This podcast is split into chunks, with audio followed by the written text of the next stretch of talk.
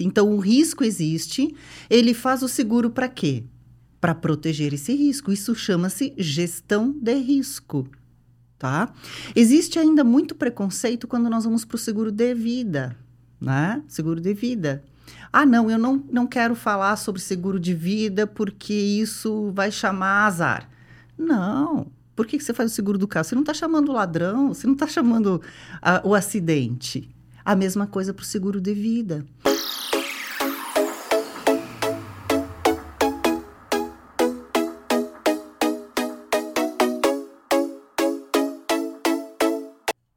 Olá, seja muito bem-vindo, seja muito bem-vinda ao Potencial Empreendedor, o seu canal de negócios.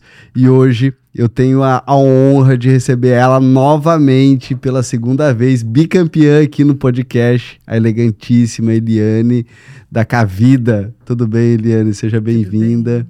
Eliane, da última vez que a gente conversou, nós conhecemos um pouquinho da sua história. E, sem sombra de dúvidas, aquele papo gostoso, aquela conversa boa, né? Se você ainda não assistiu o episódio anterior, vai lá no nosso canal, dá uma olhada, porque a Eliane, sem sombra de dúvidas, tem uma história que é muito inspiradora e toca realmente no fundo da nossa alma, no desejo de querer fazer um negócio bem planejado, bem estruturado. E eu fiz questão de trazer ela de novo porque ela tem um conteúdo e um assunto que serve para todos nós que somos empresários, nos programarmos um bom planejamento, estruturando, porque afinal de contas, né, ser empresário, ser empreendedor, existem riscos. E nós precisamos ponderá-los, não é verdade, Eliane? Exatamente, exatamente. Obrigada, Renato, pelo convite. Novamente, estarmos aqui falando do que a gente gosta, do que a gente acredita, né? E a gestão de riscos dentro de um planejamento, falamos no primeiro episódio, podemos dizer assim, né? Bastante sobre planejar, sobre carreira, sobre trajetória. E que sempre é importante você ter um planejamento para que as coisas corram com uma certa previsibilidade. Não total, mas uma certa previsibilidade.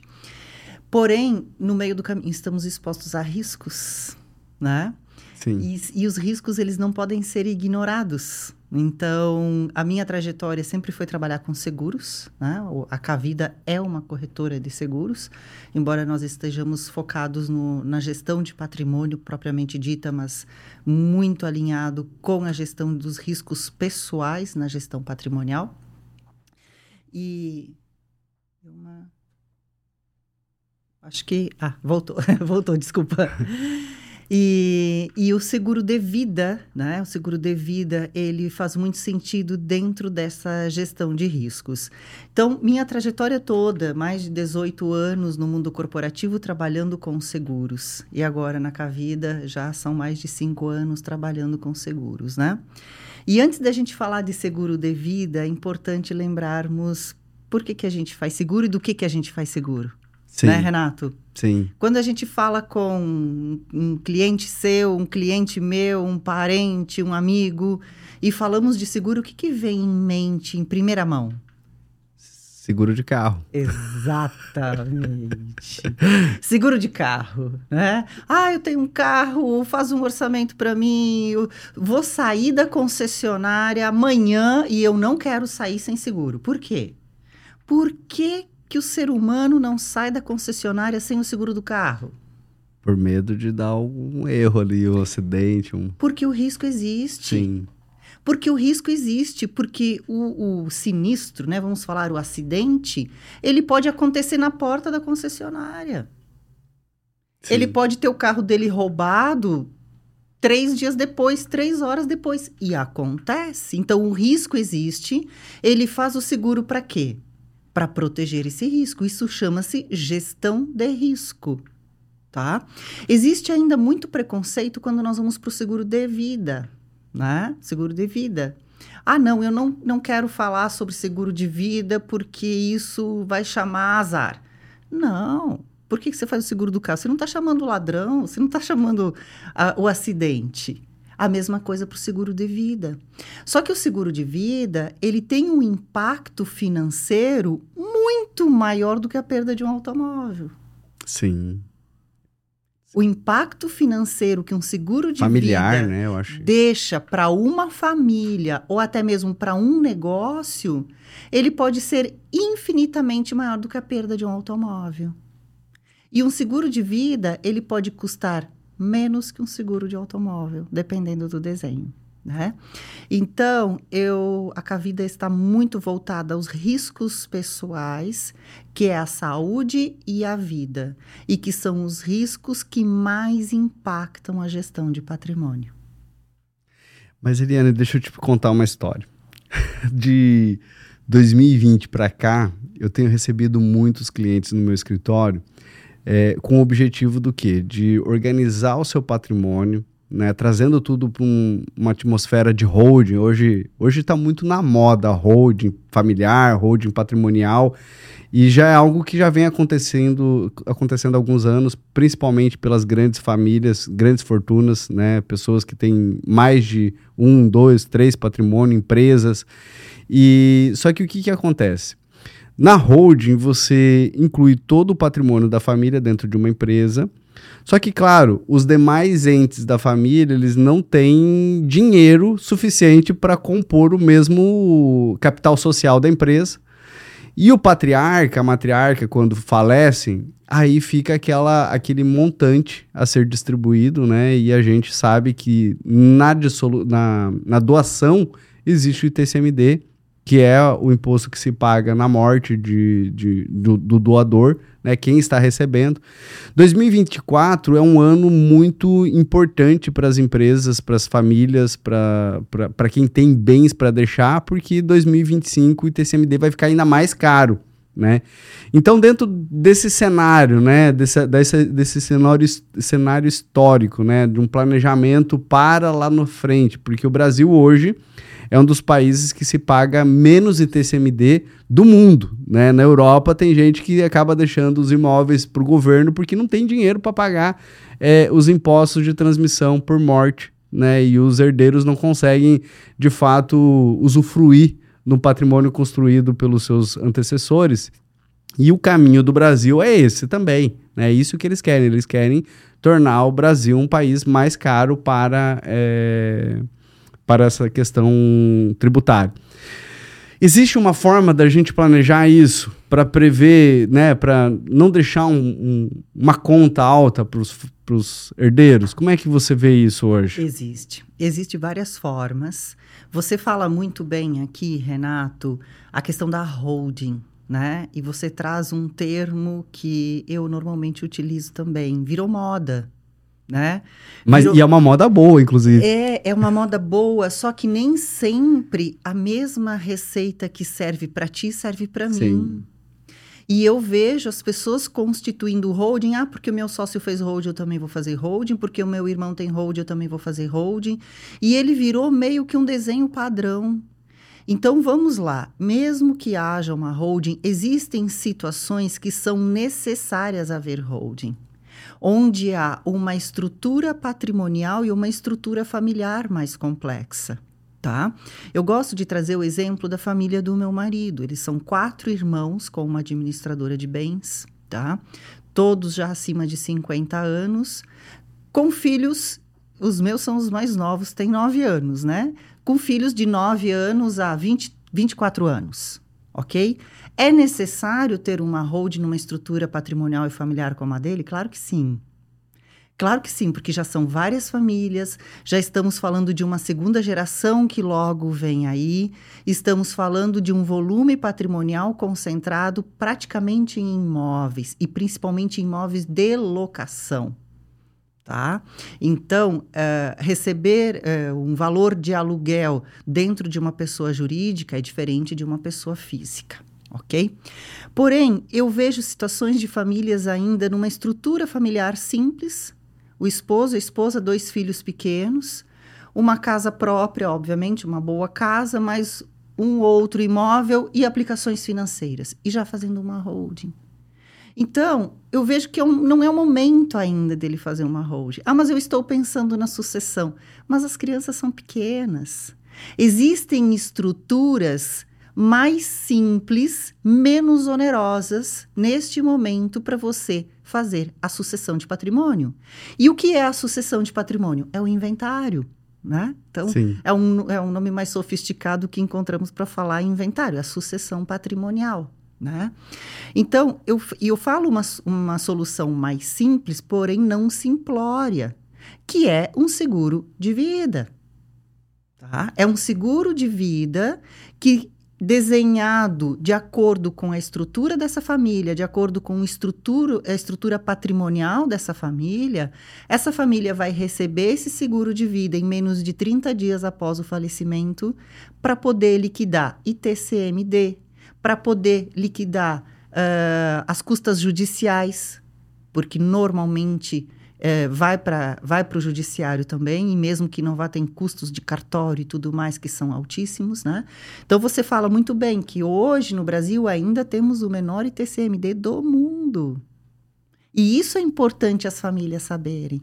Porque quando nós falamos que agora, 2025, vamos para 8%, e já existem projetos colocados para 16%, 18% até 20%, né? Então, dizer que podemos ter um ITCMD, que é o Imposto de Transmissão, Causa-Mortes, Doação, que pode chegar a 20% logo ali no futuro, é 20% do patrimônio que vai para tributos, que vai para impostos. Só fazendo um adendo, hoje o estado que você mais paga é 8%. Então, em alguns lugares... Que é Santa Catarina. Exato, e em alguns lugares vai quase dobrar, outros vai mais do que dobrar. Exatamente. São Paulo, por exemplo, está em 4, não é? Está em 4. Está em 4 e vai para 8. Então, é uma conta que alguém vai ter que pagar. Alguém tem que pagar. Se você não prevê isso, se você não tiver um planejamento para isso. Mas hoje é muito caro o seguro de vida, porque as pessoas também se perguntam isso, né? Poxa, será que é caro? Qual que é o investimento? Como é que você vê isso? Renato, acho que o primeiro ponto é as pessoas pararem de mudar um pouco a forma de pensar de que seguro de vida é um dinheiro que eu vou deixar lá e nunca vou receber de volta, tá? Então, é importante também nós separarmos as modalidades de seguro de vida, ok? Então, vamos falar agora do seguro de vida mais... focado, direcionado para o planejamento sucessório, que é para o inventário, né? Ninguém sabe quando vai falecer. Ninguém sabe. Mesmo quem esteja doente sabe que pode acontecer mais cedo ou mais tarde, mas não sabe, né? Então, porém, o que nós sabemos é que a morte é certa. É uma estatística de 100%. O falecimento, ele vai acontecer.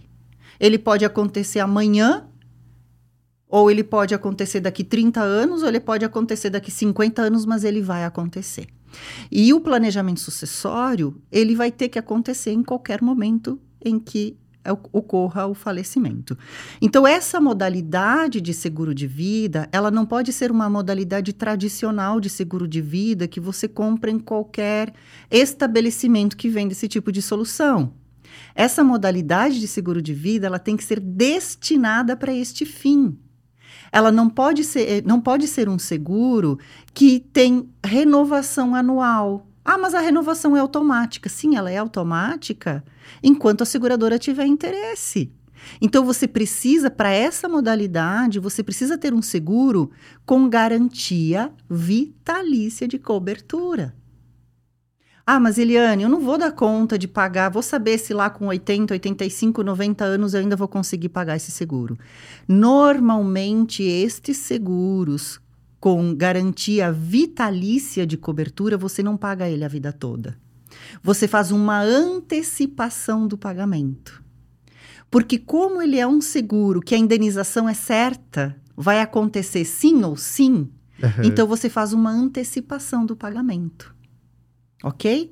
Normalmente, o nosso trabalho funciona da seguinte forma.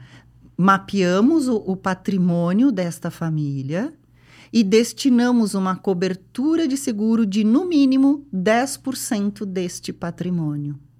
Ok? E ele faz a antecipação desse pagamento, ou seja, em 10 anos ele quita essa apólice. Pode quitar em 15, em 20, em 30 anos, mas Nós orientamos, se tiver condições financeiras, faça a quitação dessa apólice em 10 anos, porque 10 anos é um planejamento mais previsível, né? É algo que você consegue visualizar mais fácil. E depois de 10 anos, você tira esse assunto da frente. Você esquece essa preocupação, essa apólice está quitada.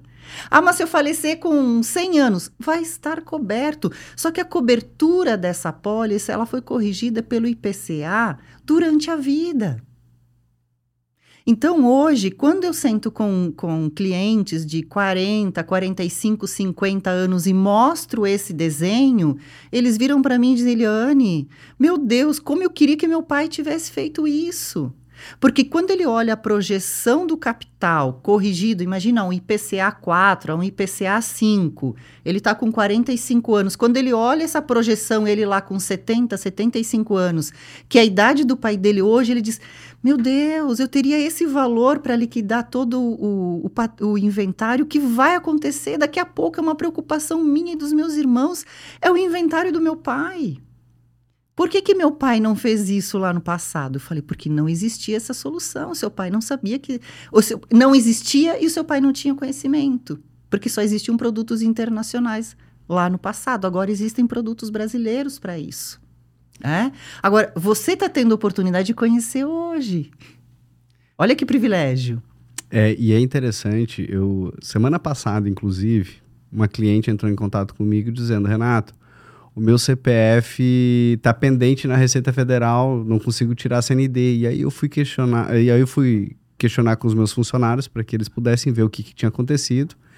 E aí descobrimos o quê? Que junto com a doação, com o espólio do pai, vinham algumas dívidas. Porque no final das contas, se você está recebendo o patrimônio de alguém, você também recebe as obrigações dessa pessoa. Claro.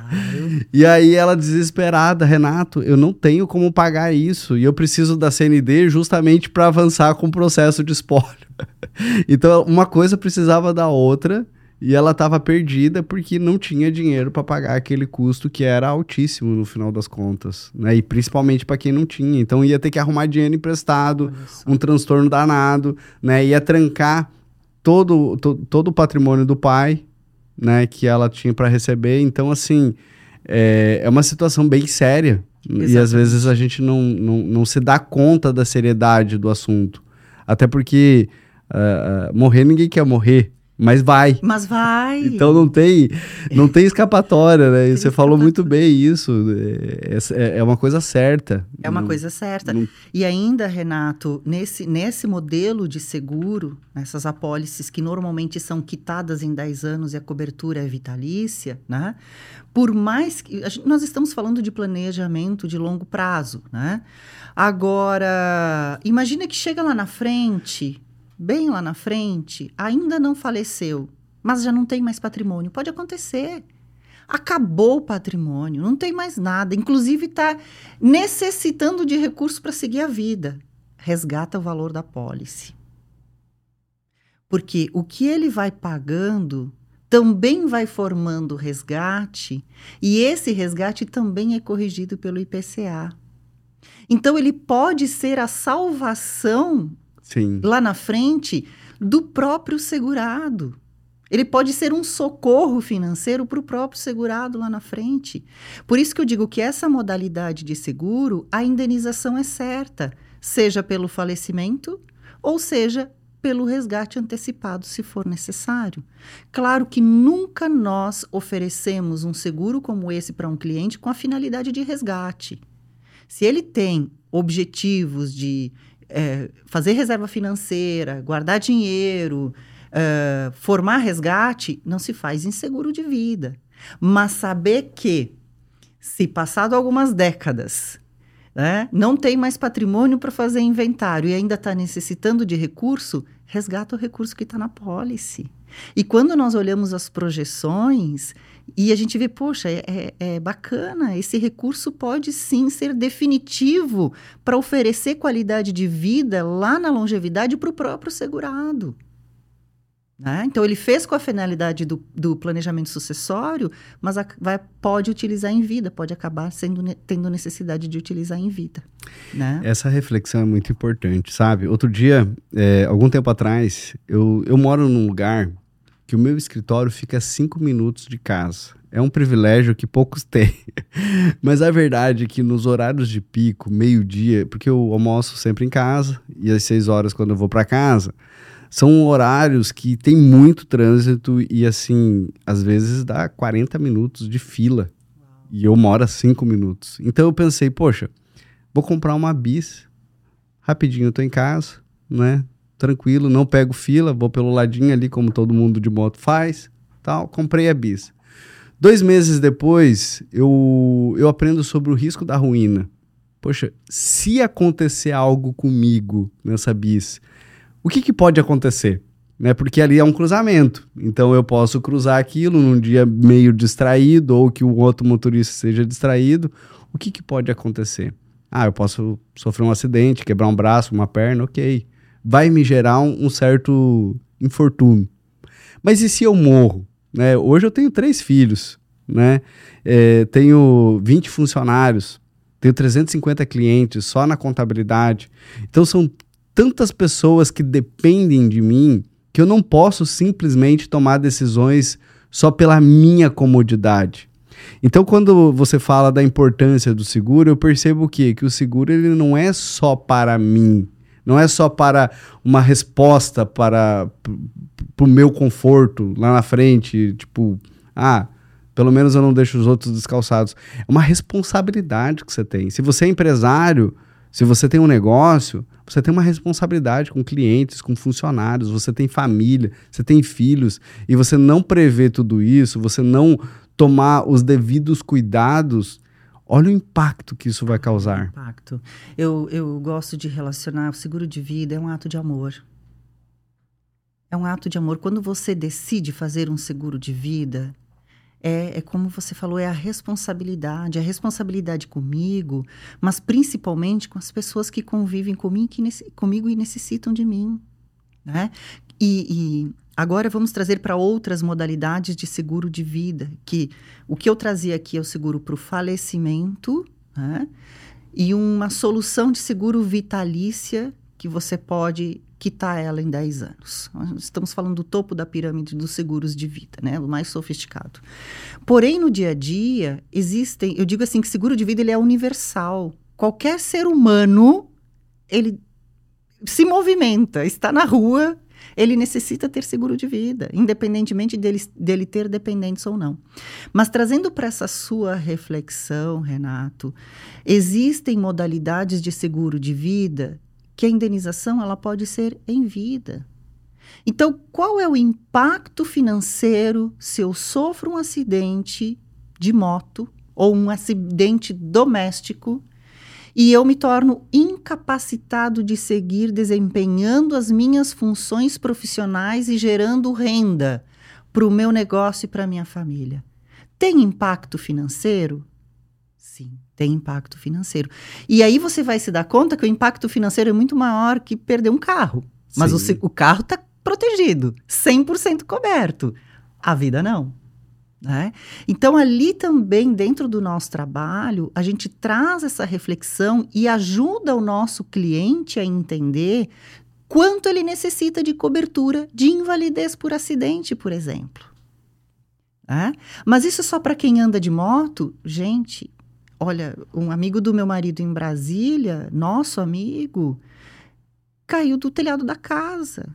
Ele Sim. não precisava, num domingo de manhã, ele mora numa mansão, ele não precisava estar no telhado da casa. Falei, o Gugu morreu trocando, sei lá... No ar-condicionado, exatamente. Então, é uma pessoa que não precisava estar lá, mas ele decidiu no domingo de manhã subir no telhado da casa, ele caiu. Tem mais de 8 anos que ele está paraplégico. E isso trouxe uma consequência financeira brutal na vida dele, nos negócios dele. Sim. Tá?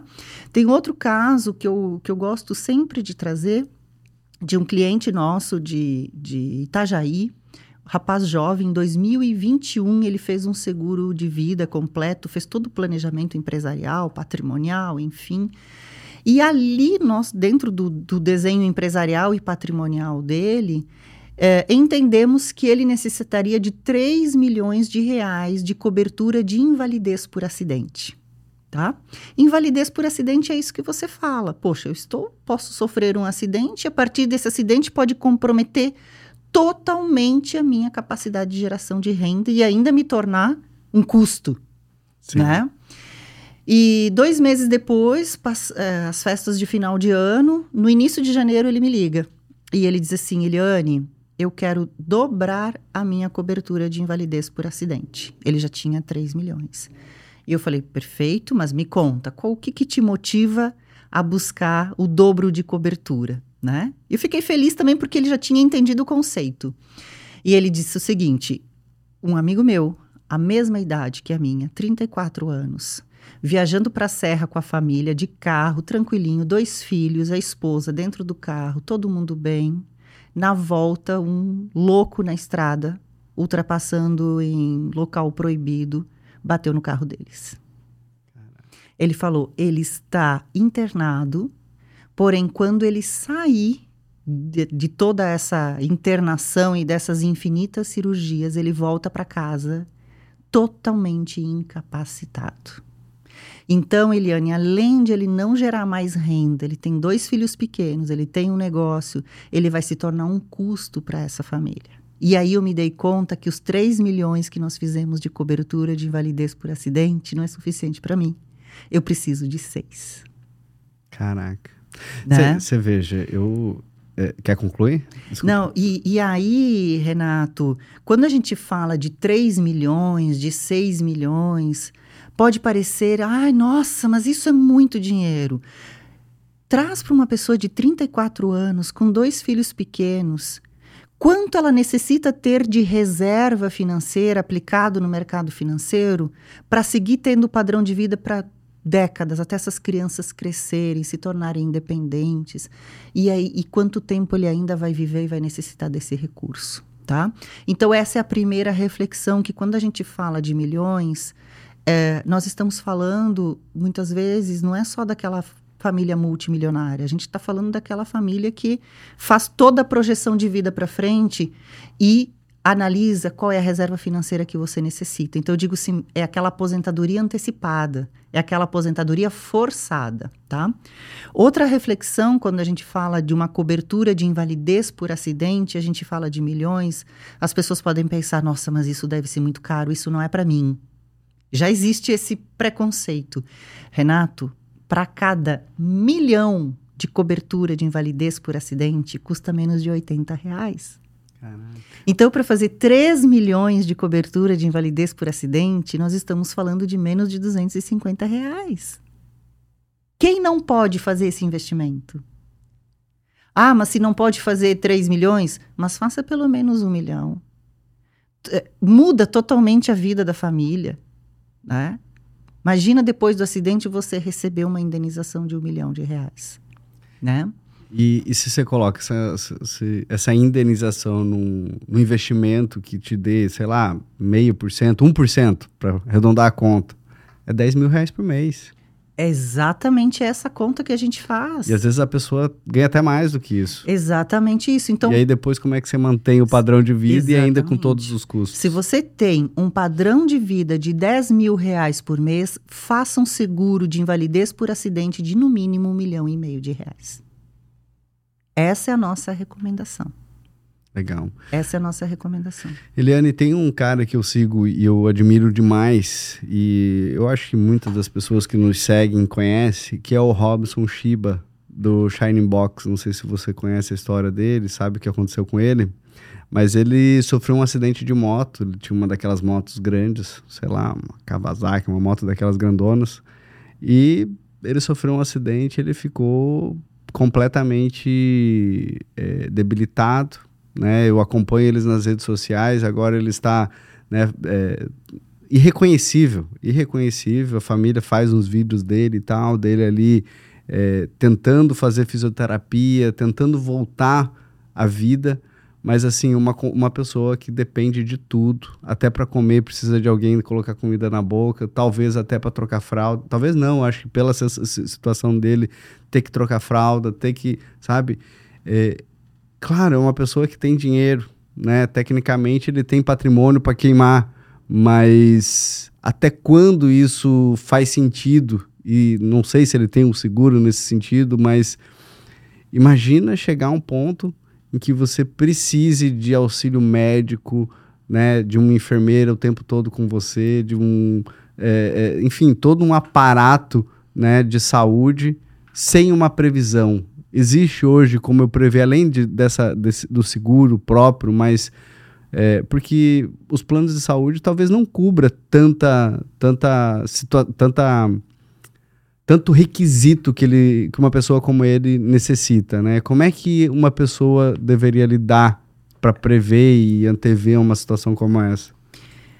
Prever não tem como prever, né? Não tem. Mas assim, de certa forma, trazer uma sensação de que se acontecer algo assim, exatamente, pelo menos a minha família não vai pagar por isso. Exatamente. Então eu sempre digo, prever não tem como, né? Na verdade, nós dedicamos todo a nossa energia para que isso não aconteça, né?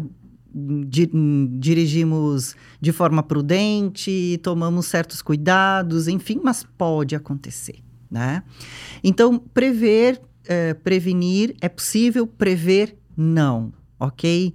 Agora, trazer instrumento, gerir o risco, se o risco acontecer, né? Como que eu amenizo a dor e como que eu amenizo o prejuízo? Porque se junto com a dor do acidente, junto com a dor da doença e junto com a dor do falecimento vier a dor financeira, fica muito mais difícil. Então, você falou que não existem seguros saúde, planos de saúde que vão cobrir em 100%, por exemplo, um home care vitalício, como o caso dele. Existem sim, tá, Renato? São pouco conhecidos, mas existem instrumentos e nós trabalhamos também, podemos fazer depois uma pauta exclusiva sobre seguro-saúde, né? Mas existem sim instrumentos de seguro-saúde que trazem essa segurança em situações como essa, de cobertura também vitalícia, de ter um tratamento especializado, home care e tudo mais, ok? Porém, mesmo que haja um seguro-saúde que vá trazer todo esse respaldo financeiro, e também seguro-saúde como esses são produtos mais elitizados, mas que traga todo esse respaldo financeiro, qual é o impacto deste pai, deste empresário, deste profissional, sem trabalhar para o resto da vida? Né? Então, o caso dele pode ser que não, pode ser que o patrimônio já estivesse consolidado, já gerando renda suficiente, mas não é a realidade da grande maioria dos empresários brasileiros. A grande maioria dos empresários brasileiros, se ele sofrer um acidente e tiver que ficar 6 meses, 1 ano, 3 anos sem trabalhar, pode acabar o negócio. Pode destruir o planejamento financeiro da família, pode colocar a família em situações vulneráveis, né? O diagnóstico, agora falando de doença, eu até te peço desculpas, né, Renato? Porque quando a gente fala do seguro e da gestão de risco, não tem como não falar da morte, da doença e do acidente, sim, né? Mas eu digo assim, não são temas que a gente tem que estar falando toda hora, né? Como cliente, eu sim, né? Como planejadora financeira. É que não é um assunto sexy para se não falar. É. Poxa, não é sentar numa roda de amigo para falar sobre acidente. Não é algo que as pessoas gostam, mas é algo sério e que precisa ser tratado, né? É algo sério que precisa ser tratado e que acontece todo dia à nossa volta. Cada vez mais jovens estão sendo diagnosticados com câncer. O tratamento de um câncer, ele pode levar até 3 anos. Gente, a capacidade cognitiva de uma pessoa que está fazendo quimioterapia, ela fica muito comprometida. Então, poxa, tem pessoas que me falam, Eliane, eu saí da quimioterapia e fui trabalhar, não tem como. Eu não podia parar. Agora, imagina se essa pessoa recebe uma indenização de seguro de vida em vida, destinada ao diagnóstico de doenças graves. Então, diagnosticou um câncer. Poxa, vai ser difícil? Vai ser difícil. Vai ser duro? Vai ser duro. Mas eu estou recebendo uma indenização financeira da seguradora para fazer frente a 3 anos do meu padrão de vida, das necessidades financeiras minhas, da minha empresa, da minha família. Para quê? Para que eu possa contratar um substituto para a minha empresa, para que eu consiga continuar pagando o financiamento da casa, o condomínio, a escola das crianças, o plano de saúde. E isso nós estamos falando de seguro de vida. Sim. É? Então, as pessoas não gostam de falar da doença, não gostam de falar do acidente, não gostam de falar do falecimento. Mas, em algum momento, é importante trazer isso, sim, para a pauta familiar, falar sobre isso, entender que o risco existe e trazer as soluções que cabem para aquela família naquele momento. A partir daí não precisa mais falar nisso, não precisa mais pensar nesse assunto. Sim. Porque eu tenho certeza, Renato, que quem ainda não tratou dessa situação, para quem ainda não trouxe instrumentos, de vez em quando coloca a cabeça no travesseiro e pensa, poxa, e se acontecer? Ninguém merece ter essa preocupação, Renato. Eu tô assistindo The Crawl. Na verdade, já terminei de assistir. E é interessante porque nos últimos episódios ali eles fala justamente sobre a importância da rainha e já começar a programar o seu funeral. Exatamente. Ela já tem que pensar... Você assistiu? Ela tem que pensar como é que vai funcionar, qual é a música que vai tocar, tudo, sabe? É um planejamento pós-morte que às vezes as pessoas não têm. Daqui um pouco, poxa, como é que vai ser? Como é que vai ser?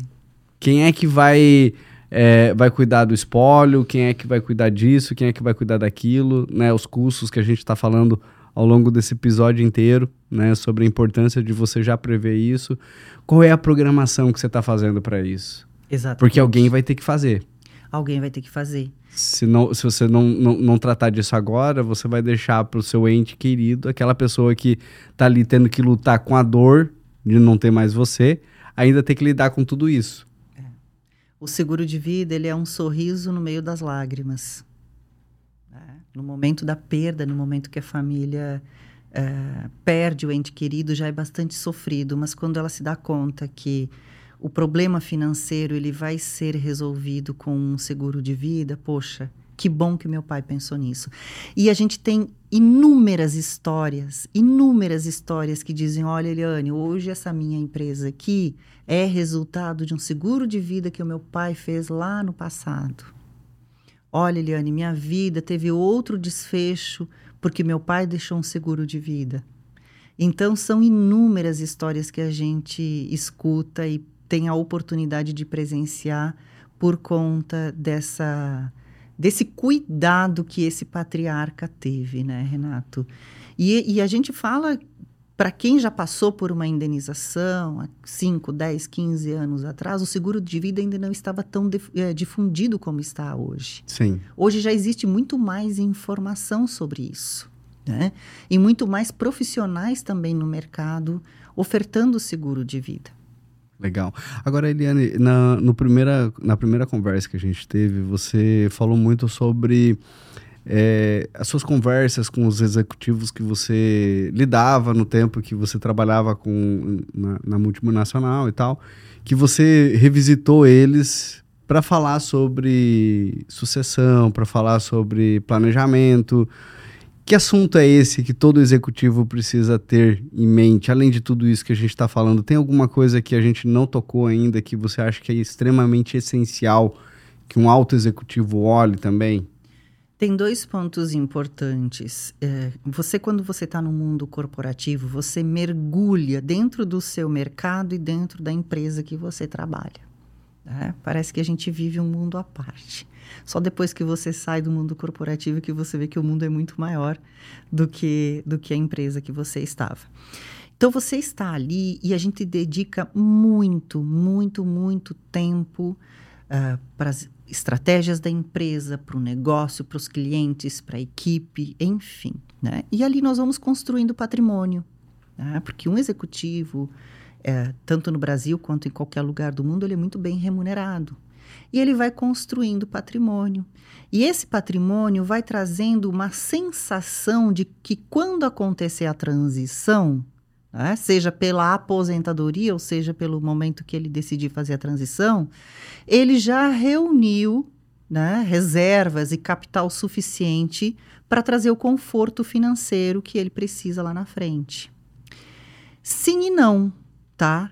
Sim, se ele olhar para a reserva somente gerando recurso.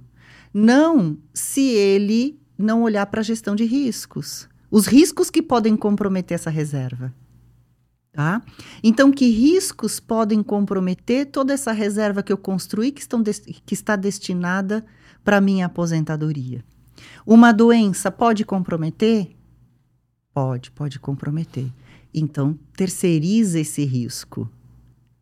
O risco da doença. E como que você terceiriza um risco? Fazendo seguro. Mas um seguro com garantia vitalícia. Que não adianta você fazer um seguro quando você olha, poxa, mas essa pólice pode ser cancelada daqui 3 anos? Pode. Então, você não está totalmente protegido. E o outro risco que também pode comprometer o patrimônio de um executivo é a sucessão. Poxa, o que eu vou deixar para o meu filho?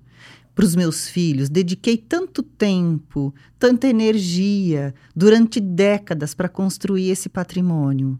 Junto com esse patrimônio, eu vou deixar um caminhão de problemas também para ele? Isso, essa reflexão vale para o executivo e vale para o empresário, e vale para o autônomo que tem patrimônio e que pensa que porque tem patrimônio já está deixando o que a família precisa.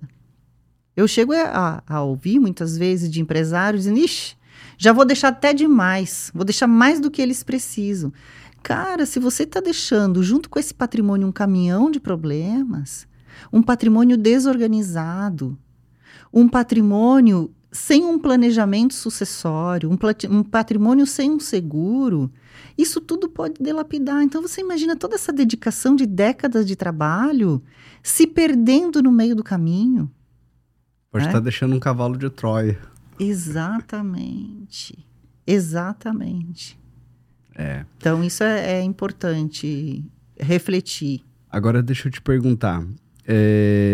Bom, seguros, nós temos opções de seguro para receber em vida, né? Seguros que paguem despesas, né? E seguros que também tragam algum... Continue a construção do patrimônio, porque afinal de contas, se você recebe uma boa quantia de dinheiro, você pode também investir em outros, né, continuar com o negócio. Agora, me diga uma coisa, um negócio que depende daquela pessoa, existe algo que o seguro pode fazer por ela, uma vez que ela já não está mais aqui? Pela empresa? Pela empresa. A indenização financeira, sempre que você tiver o recurso financeiro...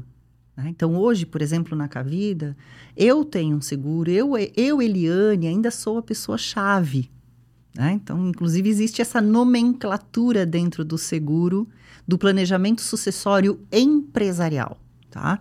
Então, a Eliane, hoje, na Cavida, ela ainda é a pessoa-chave da Cavida. Se a Eliane, de uma hora para outra, não está mais, ela deixa um impacto financeiro muito grande na empresa, para os colaboradores, para as famílias desses colaboradores. Então, qual é a indenização financeira que a Cavida necessita receber para se reestruturar sem a Eliane? Tá? Então, existe seguro, sim. Aí o seguro é para a empresa ou para... É para a empresa. Então, dentro do planejamento sucessório empresarial, existe o seguro para a pessoa-chave, tá? Então, no caso, a Eliane não tem sócios, mas ela é uma pessoa-chave. Então, a Cavida recebe essa indenização para poder se reestruturar sem a Eliane, buscar um executivo, enfim, tá? E existe o outro seguro também dentro da empresa. Então, esse primeiro da pessoa-chave é a Cavida que recebe, é o CNPJ que recebe e ele tem uma finalidade. E existe outro seguro que é o planejamento sucessório empresarial. Tá? E pasmem, das mais de 6 milhões de empresas no Brasil, 30% sobrevivem à primeira sucessão e somente 5% sobrevivem à segunda sucessão. Ou seja, com o falecimento de um sócio, muitas empresas morrem também, por falta de um planejamento sucessório. Então, existe um seguro, sim, que nós chamamos do planejamento sucessório empresarial, onde nós avaliamos o valuation dessa empresa, as cotas de cada sócio e fazemos um seguro para cada sócio de acordo com o seu percentual dentro do valuation. Quem é o beneficiário desse seguro? O CNPJ. No caso de falecimento deste sócio, o CNPJ recebe a indenização. E essa indenização já está acordada, já está definida no acordo de sócios, que ela é destinada para a compra de cotas de herdeiros. Ou seja, nessa situação, os herdeiros saem bem, porque já saem com a parte definitiva deles, tá? A empresa fica bem porque ela não precisa sangrar o caixa para compra de cotas de herdeiros ou aceitar a entrada de herdeiros que não tem nada a ver com o negócio, que nem sabiam exatamente o que o pai fazia, muitas vezes acontece, né? E os sócios também não precisam dilapidar o seu patrimônio porque não necessitam descapitalizar para compra de cotas de herdeiros. Tá? Então, é comum, Renato, já haver nas empresas um programa de governança. E dentro desse programa de governança, eles já estipulam que herdeiros não entram no negócio, que no caso de falecimento compra-se as cotas dos sócios, compra-se as cotas dos herdeiros, os sócios remanescentes compram as cotas dos herdeiros. Mas eles esquecem de definir de onde vai vir o recurso. E de onde vai vir esse dinheiro? Então, você imagina uma empresa, vamos trazer aqui um valor, 12 milhões de valuation, 3 sócios, 4 milhões cada um. Onde está esses 4 milhões? Está no caixa? Não, você é contador. Alguma empresa cliente sua tem lá no caixa X valor para compra de cotas de herdeiros no caso de falecimento de um sócio? Ninguém prevê isso. Ninguém prevê isso.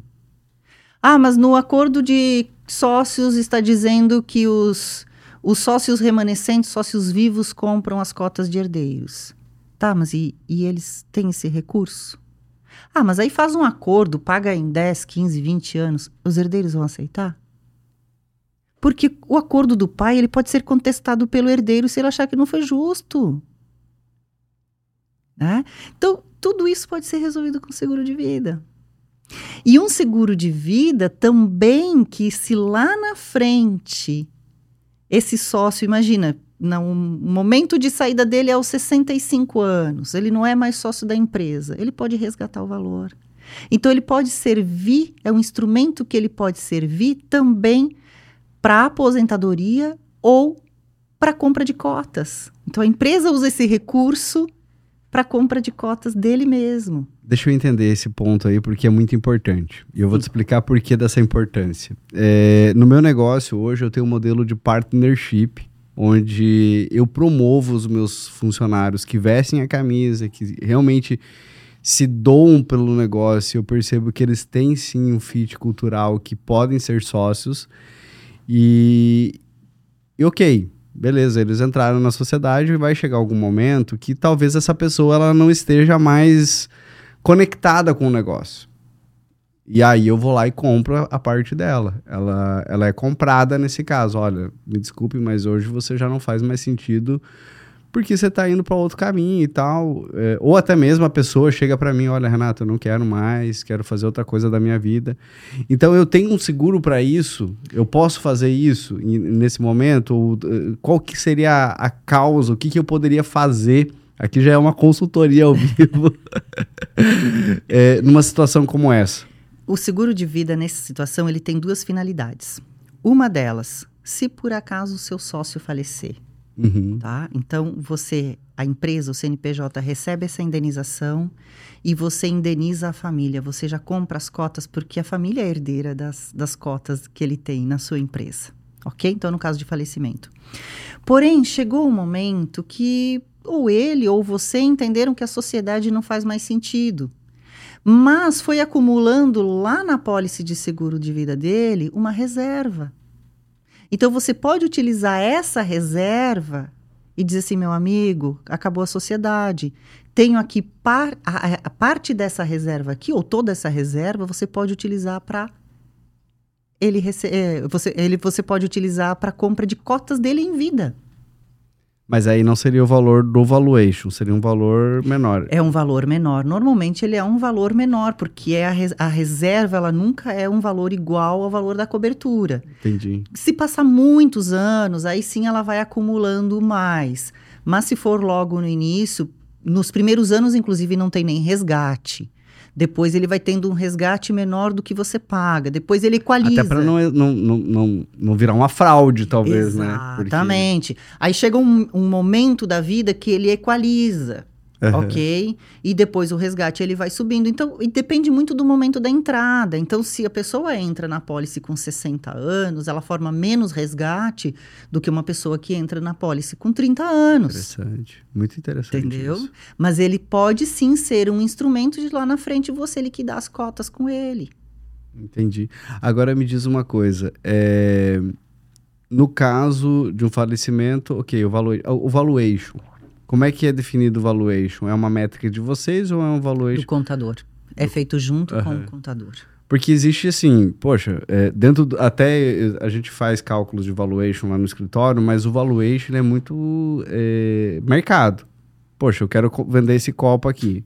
Eu quero R$100 por esse copo porque eu entendi que o custo que eu tive para ele virou R$100 de valor de copo. Mas se o mercado não quer comprar ou paga R$5 por esse copo, é outro valuation. Uhum. Então, sempre que eu faço uma análise de valuation, o que eu deixo claro para o meu cliente é essa é uma análise financeira. Uhum. Agora, existe uma análise de mercado. Sim. O mercado compra, não compra. É uma empresa que faz sentido para o futuro do que... Né? Hoje a gente vê a tecnologia mudando o mercado a cada dia, né? Então, assim, será que o meu negócio, ele vai acompanhar o mercado? Ele vai existir daqui 5, 10 anos? Então, tudo isso é avaliado de uma forma mais... O valuation, ele é prático financeiro. Sim. Né? Então, hoje vocês usam esse valuation prático financeiro. Nós utilizamos o valuation que a empresa de contabilidade ofereceu para o cliente. Entendi. Tá? É esse o valuation. Se dentro dessa estrutura há aspectos de mercado também, eles também serão considerados. Entendi. Tá. Muito bom. E agora, é claro que o seguro ele vale para todos, né? Às vezes a gente está falando aqui, talvez a pessoa esteja pensando aqui, poxa, mas é só para... Mas você falou de seguros que começam com R$80. Exatamente. De R$1 milhão, você tem um seguro de... Né? Você vai pagar R$80 por mês. Então... eu acho que todo novo empreendedor, o novo empresário precisa já olhar para isso, não é verdade? Precisa. De novo, vou trazer um exemplo de casa. Eu não deixo minha empregada doméstica sem seguro. Não deixo.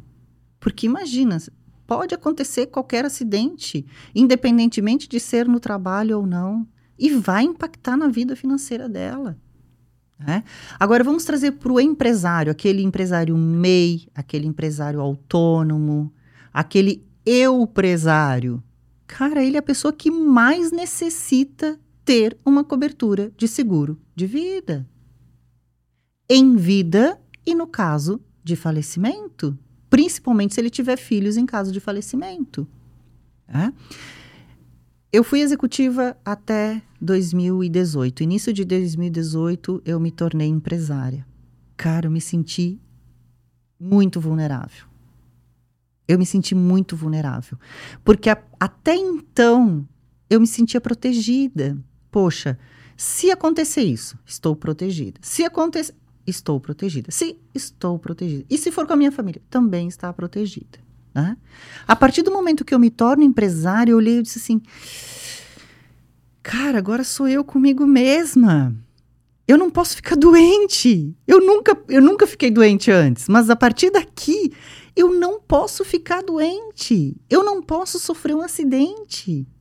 Porque isso vai impactar no meu negócio, isso vai impactar na minha vida, isso vai impactar o que eu construí de patrimônio até aqui. O que eu construí até aqui não foi para gastar na doença ou no acidente. O que eu construí até aqui é para a realização dos meus sonhos, para o meu negócio agora, para a minha aposentadoria, né? Então, a partir dali, e eu abri a Cavida sozinha, eu era eu empresária mesmo, né?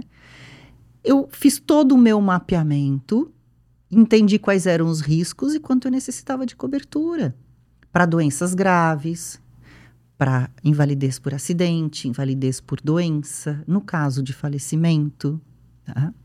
E aí tem outro fato, em 2018 eu abri a Cavida, 2019, no carnaval de 2019, eu gosto de correr, correndo.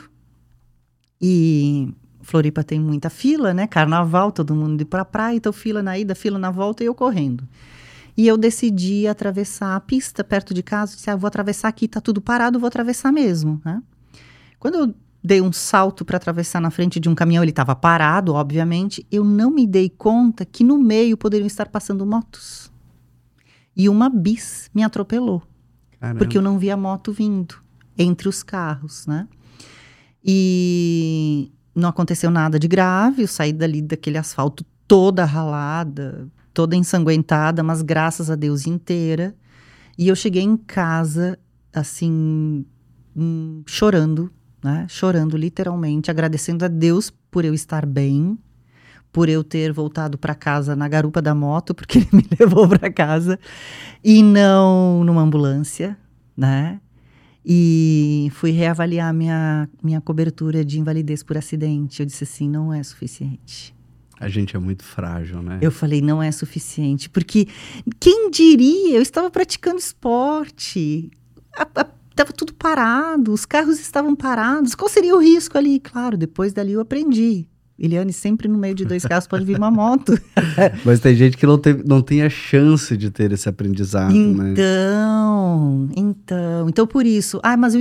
nós falamos aqui do planejamento sucessório empresarial, sócios, valuation e tudo mais, mas nós estamos falando também daquele empresário que está iniciando o seu negócio, daquele provedor financeiro de um negócio e de uma família. Ele não pode se dar ao luxo e só contar com a sorte de que ele não vai adoecer e nenhum imprevisto vai acontecer com ele. É uma grande reflexão, hein? Mas provavelmente o carro dele está segurado. Não é? Provavelmente. Eliane, deixa aqui o seu contato, porque eu tenho certeza que esse podcast vai despertar nas pessoas um desejo de querer saber um pouco mais sobre como proteger a sua família. Como é que as pessoas podem te encontrar? Eu vou deixar já meu WhatsApp, tá? Depois a gente pode colocar no vídeo aqui. Coloca também. Aqui na descrição. Isso, coloco na descrição, vou deixar aqui meu WhatsApp, meu e-mail. Nas redes sociais eu não sou muito atuante, é uma lição de casa que eu tenho para ser mais atuante. Mas no meu e-mail, no meu WhatsApp, vai me encontrar a qualquer momento, sempre. Mas tem um Instagram, né? Tem. Temos o Instagram da Cavida, que é Cavida Assessoria. Vou deixar tudo aqui, tá, Renato? Perfeito. Cavida Assessoria. Tem o meu Instagram, que é o Eliane Durante Vida. O LinkedIn, no LinkedIn, sim, eu sou mais atuante. Lá a gente troca mais experiências com empresários e executivos também. Vou deixar todos os contatos aqui, Renato. Muito bom. Eliane, mais uma vez, obrigado. Gente, vocês que nos acompanharam até aqui, certamente, né? Não posso deixar de fazer esse pedido. Curta, comente, compartilhe, porque esse é um assunto sério, né? Que todo empresário, todo empreendedor precisa conhecer e tomar sua própria decisão, né, a partir de tudo aquilo que foi exposto pela Eliane. Sem sombra de dúvidas, aprendi muito com ela nessa gravação e espero que você também. E, enfim, muito obrigado, Eliane. Obrigado mais uma vez. Obrigado a você, Renato. Que Deus te abençoe. Obrigado. Tchau, gente.